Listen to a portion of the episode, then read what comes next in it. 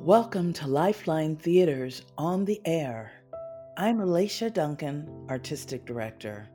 From Rogers Park in Chicago, Illinois, we invite you to open your mind to Tales of Poe, a dimension of sensation, of sound, of stories, and sonnets from Edgar Allan Poe. This is the third Tales of Poe, from the deep caverns of macabre tales for Halloween or All Hallows Eve. If you're enjoying Tales of Poe, you can support our podcast at patreon.com slash lifeline theater. You might want to also check out First Folio Theater's Prisoners and Madmen, two streaming video tales from their 2018 production of The Madness of Edgar Allan Poe, running now through October 31st. For more information, visit firstfolio.org. Tonight's first story is Annabel Lee, performed by ensemble member Phil Timberlake. It was many and many a year ago, in a kingdom by the sea, that a maiden there lived whom you may know by the name of Annabel Lee. And this maiden she lived with no other thought than to love and be loved by me. I was a child, and she was a child in this kingdom by the sea. But we loved with a love that was more than love, I and my Annabel Lee. With a love that the winged seraphs of heaven coveted her and me. And this was the reason that, long ago, in this kingdom by the sea, a wind blew out of a cloud chilling my beautiful Annabel Lee, so that her high-born kinsman came and bore her away from me to shut her up in a sepulchre in this kingdom by the sea. The angels, not half so happy in heaven, went envying her and me. Yes, that was the reason, as all men know, in this kingdom by the sea, that the wind came out of the cloud by night, chilling and killing my Annabel Lee. But our love, it was stronger by far than the love of those who were older than we, of many far wiser than we. And neither the angels in heaven above, nor the demons down under the sea, can ever dissever my soul from the soul of the beautiful Annabel Lee. For the moon never beams without bringing me dreams of the beautiful Annabel Lee, and the stars never rise but I feel the bright eyes of the beautiful Annabel Lee. And so all the night tide I lie down by the side of my darling, my darling, my life and my bride, in the sepulchre there by the sea, in her tomb by the sounding sea.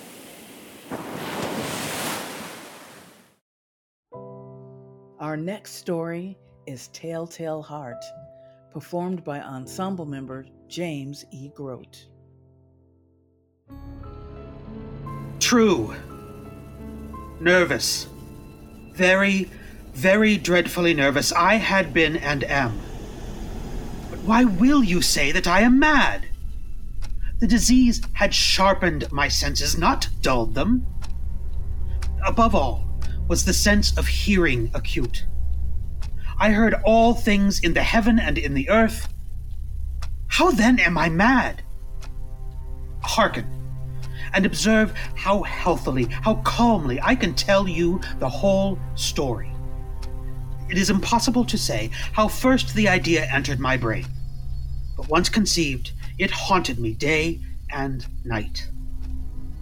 Object there was none, passion there was none.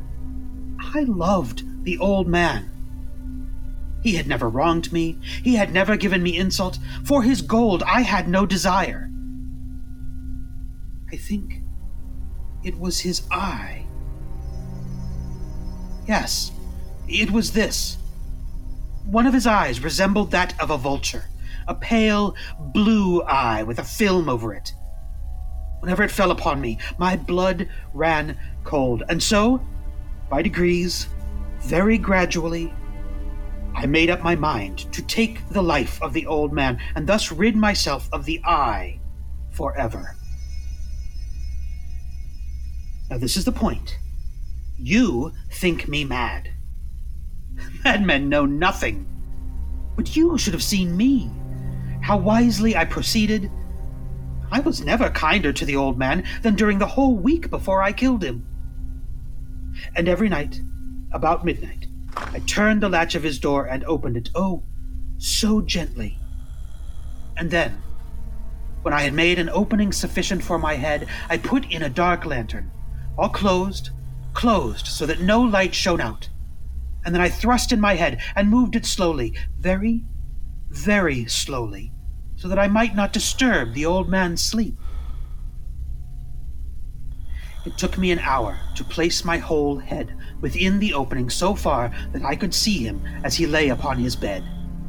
Would a madman have been so wise as this? And then, when my head was well in the room, I undid the lantern cautiously, cautiously, for the hinges creaked. Just so much that a single thin ray fell upon the vulture eye. And this I did for seven long nights. Every night, just at midnight. But I found the eye always closed, and so it was impossible to do the work. For it was not the old man who vexed me, but his evil eye. And every morning, when the day broke, I went boldly into the chamber, calling him by name in a hearty tone, and inquiring how he had passed the night. So you see, he would have been a very profound old man indeed to suspect that every night just at twelve I looked in upon him while he slept. Upon the eighth night, I was more than usually cautious in opening the door. A watch's minute hand moves more quickly than did mine. Never before that night had I felt the extent of my own powers. I could scarcely contain my feelings of triumph.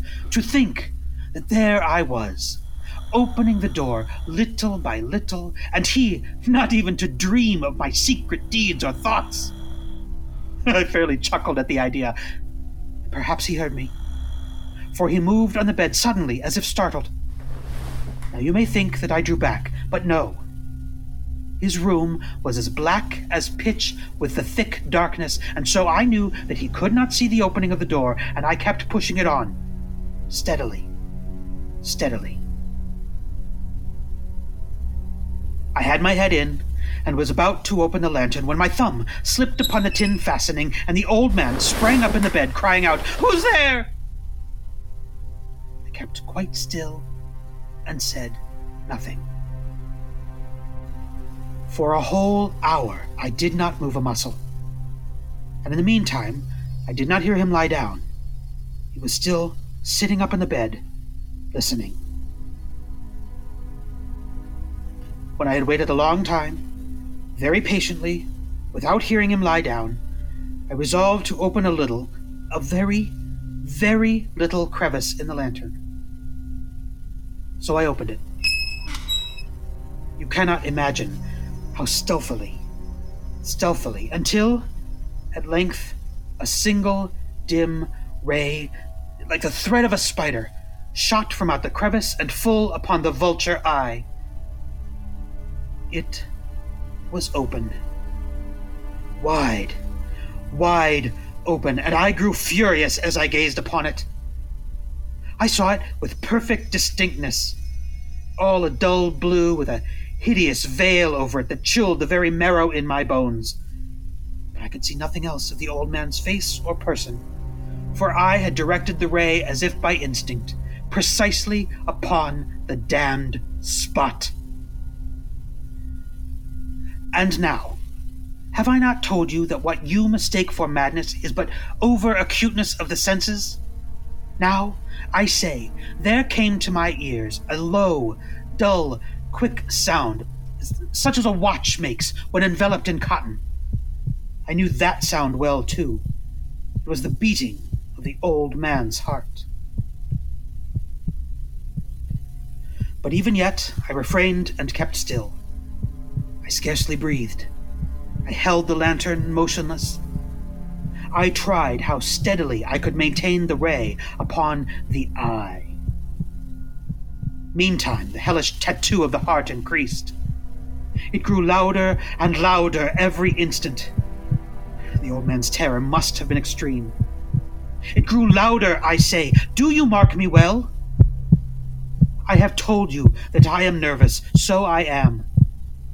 And now, at the dead hour of the night, amid the dreadful silence of that old house, so strange a noise as this excited me to uncontrollable terror. Yet for some minutes longer I refrained and stood still. But the beating grew louder, louder. And now a new anxiety seized me. The sound would be heard by a neighbor. With a loud yell, I threw open the lantern and leaped into the room. He shrieked once, once only. In an instant, I dragged him to the floor and pulled the heavy bed over him. But for many minutes, the heart beat on with a muffled sound. This, however, did not vex me. It would not be heard through the wall. At length, it ceased. I removed the bed and examined the corpse, placed my hand upon the heart, and held it there many minutes. There was no pulsation. He was stone dead. His eye would trouble me no more. If you still think me mad, you will think so no longer when I describe the wise precautions I took for the concealment of the body. First of all, I cut off the head and the arms and the legs. There was no blood stain of any kind. A tub had caught all. I then took up three planks from the flooring of the chamber and deposited him between the scantlings. I then replaced the board so cleverly, so cunningly, that no human eye, not even his, could have detected anything wrong. When I had made an end of these labors, it was four o'clock, still dark as midnight. As the bell sounded the hour, there came a knocking at the street door down to open it with a light heart, for what had I now to fear? There entered three men who introduced themselves with perfect suavity as officers of the police. A shriek had been heard by a neighbor during the night, suspicion of foul play had been aroused, and they, the officers, had been deputed to search the premises. I smiled, for what had I to fear? I bade the gentlemen welcome. The shriek, I said, was my own in a dream. The old man, I mentioned, was absent in the country. I took my visitors all over the house. I bade them search, search well. I led them at length to his chamber. I showed them his treasures, secure, undisturbed. In the enthusiasm of my confidence, I brought chairs into the room and desired them here to rest from their fatigues, while I myself placed my own seat upon the very spot beneath which reposed the corpse of the victim. The officers were satisfied. My manner convinced them I was singularly at ease. They sat, and while I answered cheerily, they chatted familiar things. But, ere long, I felt myself getting pale and wished them gone. My head ached, and I fancied a ringing in my ears. But still they sat and still chatted. The ringing became more distinct. It continued and became more distinct. I talked more freely to get rid of the feeling, but it continued and gained definitiveness. Until, at length, I found that the noise was not within my ears. No doubt, I now grew very pale, but I talked more fluently and with a heightened voice. Yet the sound increased. And what could I do? It was a low, dull, quick sound, much such a sound as a watch makes when enveloped in cotton. I gasped for breath, and yet the officers heard it not. I talked more quickly, more vehemently, but the noise steadily increased. I arose and argued about trifles. Why would they not be gone? I paced the floor to and fro with heavy strides, as if excited to fury by the observation of the men, but the noise steadily increased could I do? I foamed. I raved. I swore. But the noise arose over all and continually increased. It grew louder, louder, louder. And still, the men chatted pleasantly and smiled. Was it possible they heard not? No. No. They heard. They suspected. They knew. They were making a mockery of my horror. But anything was better than this agony. I could bear those hypocritical smiles no longer. And now, again, hark! Louder, louder, louder, louder! Villains! I shrieked. Pretend no more! I admit the deed. Tear up the planks. Here, here! It is the beating of his hideous heart.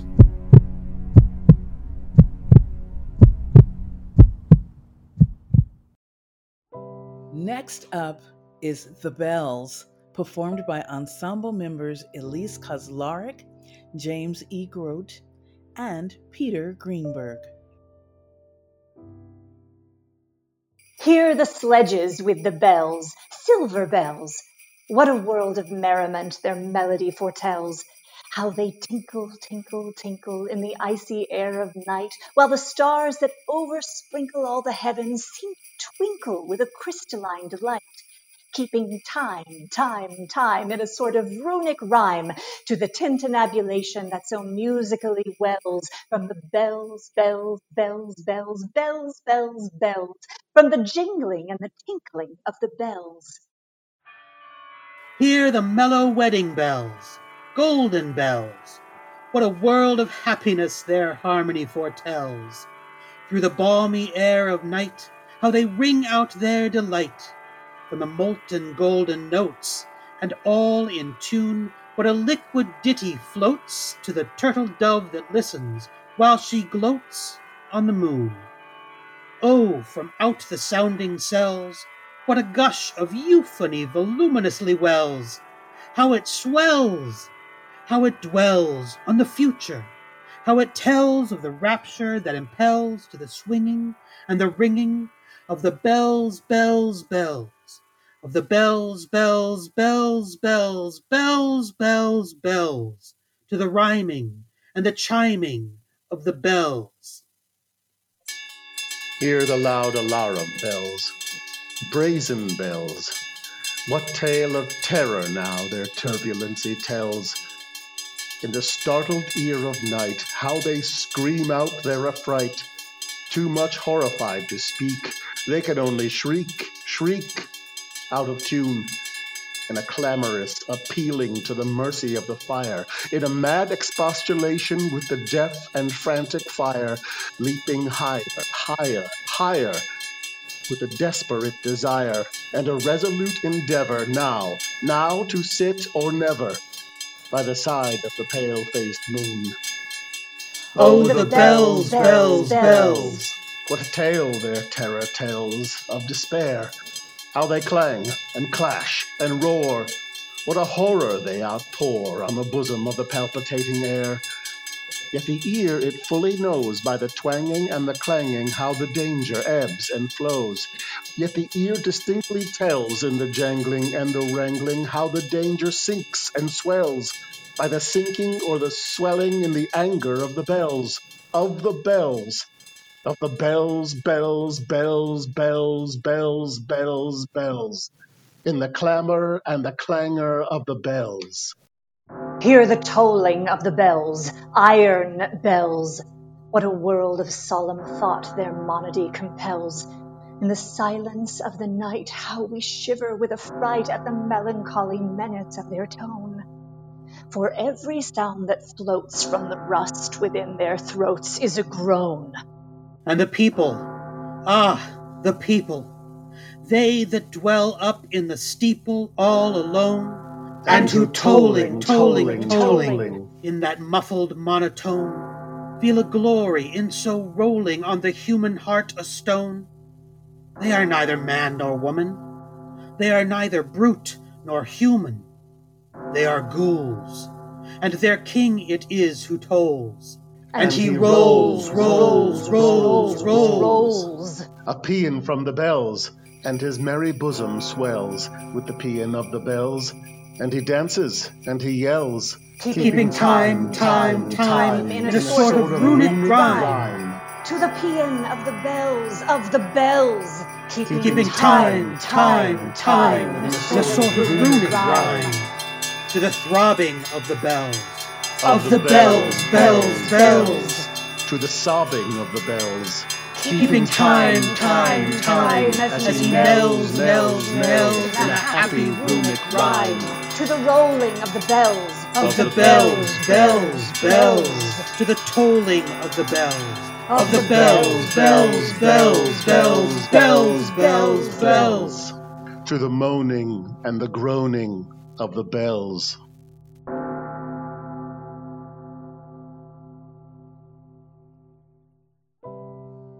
Our final story is Mask of the Red Death, performed by ensemble members Elise Kauzlaric and Anthony Kerr.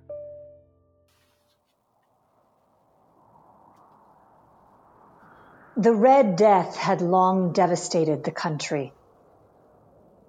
No pestilence had ever been so fatal or so hideous. Blood was its avatar and its seal, the redness and the horror of blood. There were sharp pains and sudden dizziness, and then profuse bleeding at the pores with dissolution. The scarlet stains upon the body, and especially upon the face of the victim, were the pest band which shut him out from the aid and from the sympathy of his fellow men. And the whole seizure, progress, and termination of the disease were the incidents of half an hour. But the Prince Prospero was happy and dauntless and sagacious.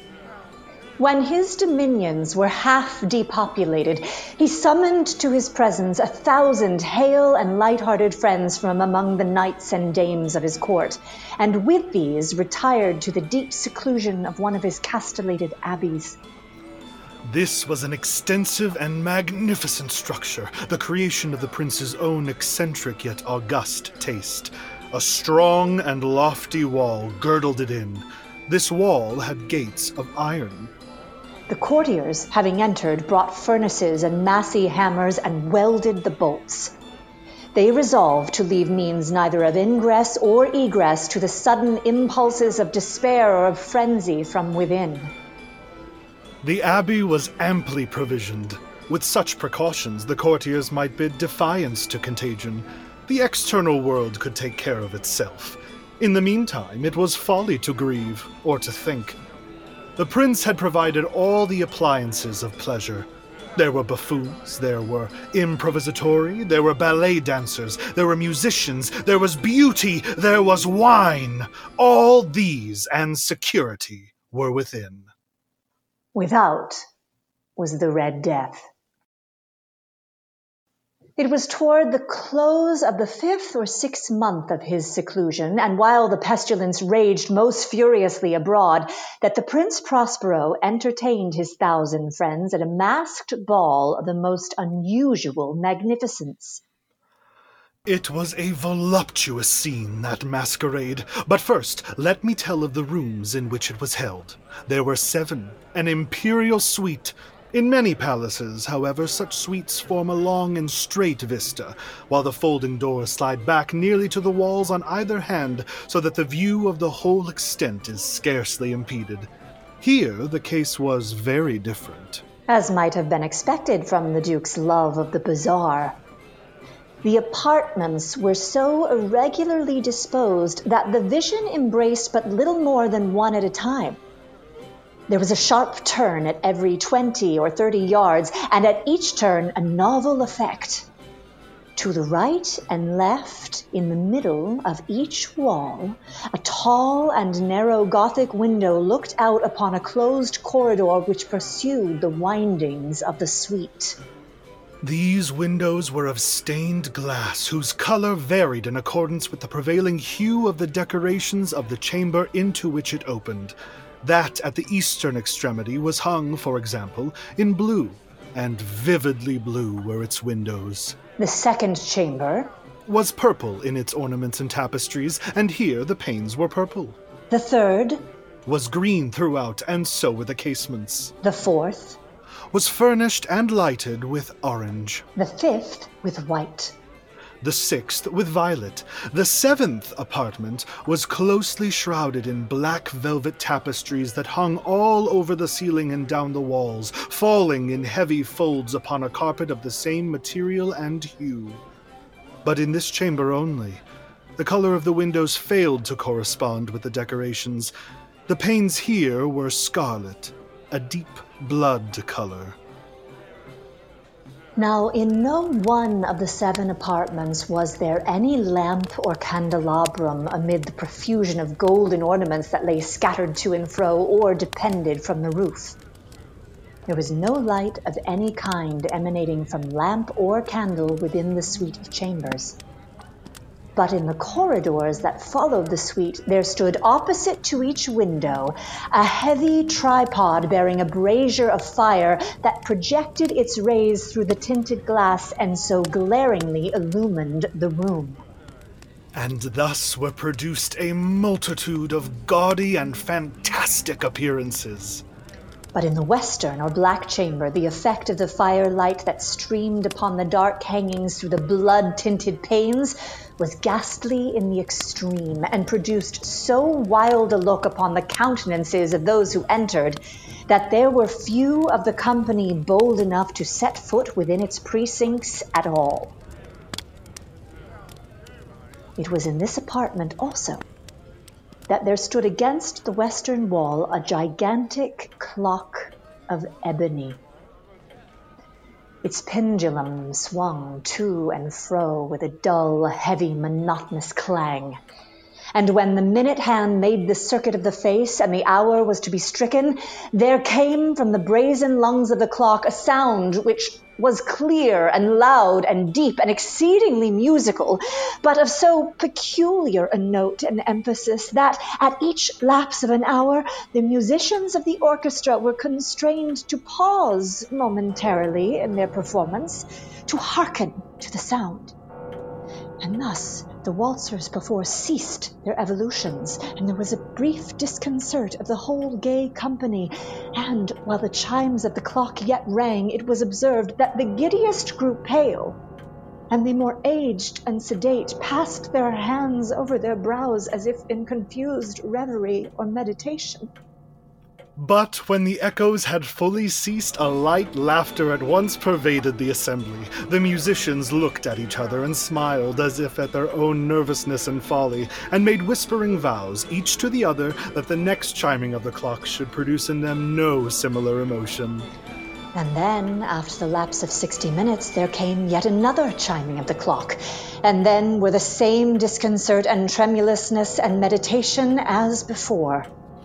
But in spite of these things, it was a gay and magnificent revel. The tastes of the Duke were peculiar. He had a fine eye for colors and effects.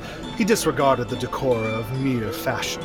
His plans were bold and fiery, and his conceptions glowed with barbaric luster. There are some who would have thought him mad. His followers felt that he was not. It was necessary to hear and see and touch him to be sure that he was not. He had directed in great part the movable embellishments of the seven chambers upon occasion of this great fete, and it was his own guiding taste which had given character to the masqueraders. Be sure they were grotesque. There were much glare and glitter and piquancy and phantasm. There were arabesque figures with unsuited limbs and appointments. There were delirious fancies such as the madman fashions. There were much of the beautiful, much of the wanton, much of the bizarre, something of the terrible, and not a little of that which might have excited disgust. To and fro in the seven chambers there stalked, in fact, a multitude of dreams. And these, the dreams, writhed in and about, taking hue from the rooms and causing the wild music of the orchestra to seem as the echo of their steps. And anon, there strikes the ebony clock which stands in the hall of the velvet. And then, for a moment, all is still, and all is silent save the voice of the clock. The dreams are stiff frozen as they stand, but the echoes of the chime die away. They have endured but an instant, and a light, half subdued laughter floats after them as they depart. And now again the music swells, and the dreams live and writhe to and fro more merrily than ever, taking hue from the many tinted windows through which stream the rays from the tripods. But to the chamber which lies most westwardly of the seven, there are now none of the maskers who venture. For the night is waning away, and there flows a ruddier light through the blood colored panes, and the blackness of the sable drapery appalls, and to him whose foot falls upon the sable carpet, there comes from the near clock of ebony a muffled peal more solemnly emphatic than any which reaches their ears who indulge in the more remote gaieties of the other apartments. But these other apartments were densely crowded, and in them beat feverishly the heart of life, and the revel went whirlingly on, until at length there commenced the sounding of midnight upon the clock. And then the music ceased, as I have told and the evolutions of the waltzers were quieted, and there was an uneasy cessation of all things as before. But now there were twelve strokes to be sounded by the bell of the clock, and thus it happened, perhaps, that more of thought crept with more of time into the meditations of the thoughtful among those who revelled.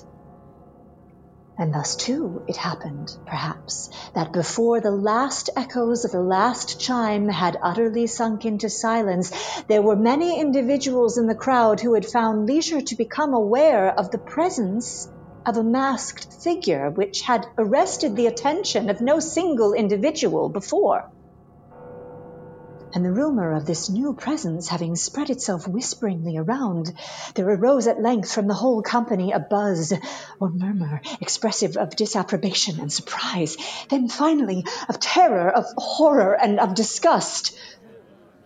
In an assembly of phantasms such as I have painted, it may well be supposed that no ordinary appearance could have excited such sensation. In truth, the masquerade license of the night was nearly unlimited, but the figure in question had out Heroded Herod. And gone beyond the bounds of even the prince's indefinite decorum. There are chords in the hearts of the most reckless which cannot be touched without emotion. Even with the utterly lost, to whom life and death are equally jests, there are matters of which no jest can be made. The whole company, indeed, seemed now deeply to feel that in the costume and bearing of the stranger neither wit nor propriety existed.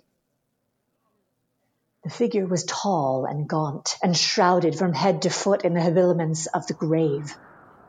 The mask which concealed the visage was made so nearly to resemble the countenance of a stiffened corpse that the closest scrutiny must have had difficulty in detecting the cheat. And yet all this might have been endured, if not approved, by the mad revellers around. But the mummer had gone so far as to assume the type of the Red Death. His vesture was dabbled in blood, and his broad brow, with all the features of the face, was besprinkled with the scarlet horror. When the eyes of Prince Prospero fell upon this spectral image, which with a slow and solemn movement, as if more fully to sustain its role, stalked to and fro among the waltzers, he was seen to be convulsed, in the first moment with a strong shudder either of terror or distaste, but in the next his brow reddened with rage. Who dares? Who dares insult us with this blasphemous mockery? Seize him and unmask him that we may know whom we have to hang at sunrise from the battlements. It was in the eastern or blue chamber in which stood the Prince Prospero as he uttered these words. They rang throughout the seven rooms loudly and clearly, for the prince was a bold and robust man, and the music had become hushed at the waving of his hand. It was in the blue room where stood the prince, with a group of pale courtiers by his side.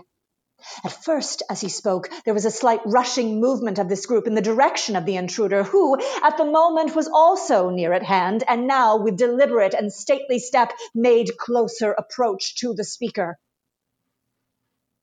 But from a certain nameless awe with which the mad assumptions of the mummer had inspired the whole party, there were found none who put forth hand to seize him so that unimpeded he passed within a yard of the prince's mm. person, and while the vast assembly, as if with one impulse, shrank from the centers of the room to the walls, he made his way uninterruptedly, but with the same solemn and measured step which had distinguished him from the first, through the blue chamber to the purple, Through the purple to the green, through the green to the orange, through this again to the white. and even thence to the violet ere a decided movement had been made to arrest him. It was then, however, that the Prince Prospero, maddening with rage and the shame of his own momentary cowardice, rushed hurriedly through the six chambers, while none followed him on account of a deadly terror that had seized upon all. He bore aloft a drawn dagger and had approached in rapid impetuosity to within three or four feet of the retreating figure, when the latter, having attained the extremity of the velvet apartment, turned suddenly and confronted his pursuer. There was a sharp cry, and the dagger dropped, gleaming upon the sable carpet, upon which instantly afterwards fell prostrate in death the Prince Prospero. Then, summoning the wild courage of despair, a throng of the revelers at once threw themselves into the black apartment, and seizing the mummer, whose tall figure stood erect and motionless within the shadow of the ebony clock, gasped in unutterable horror at finding the grave cerements and corpse like mask, which they handled with so violent a rudeness, untenanted by any tangible form and now was acknowledged the presence of the Red Death. He had come like a thief in the night, and one by one dropped the revelers in the blood bedewed halls of their revel, and died each in the despairing posture of his fall. And the life of the ebony clock went out with that of the last of the gay and the flames of the tripods expired, and darkness and decay and the red death held illimitable dominion over all.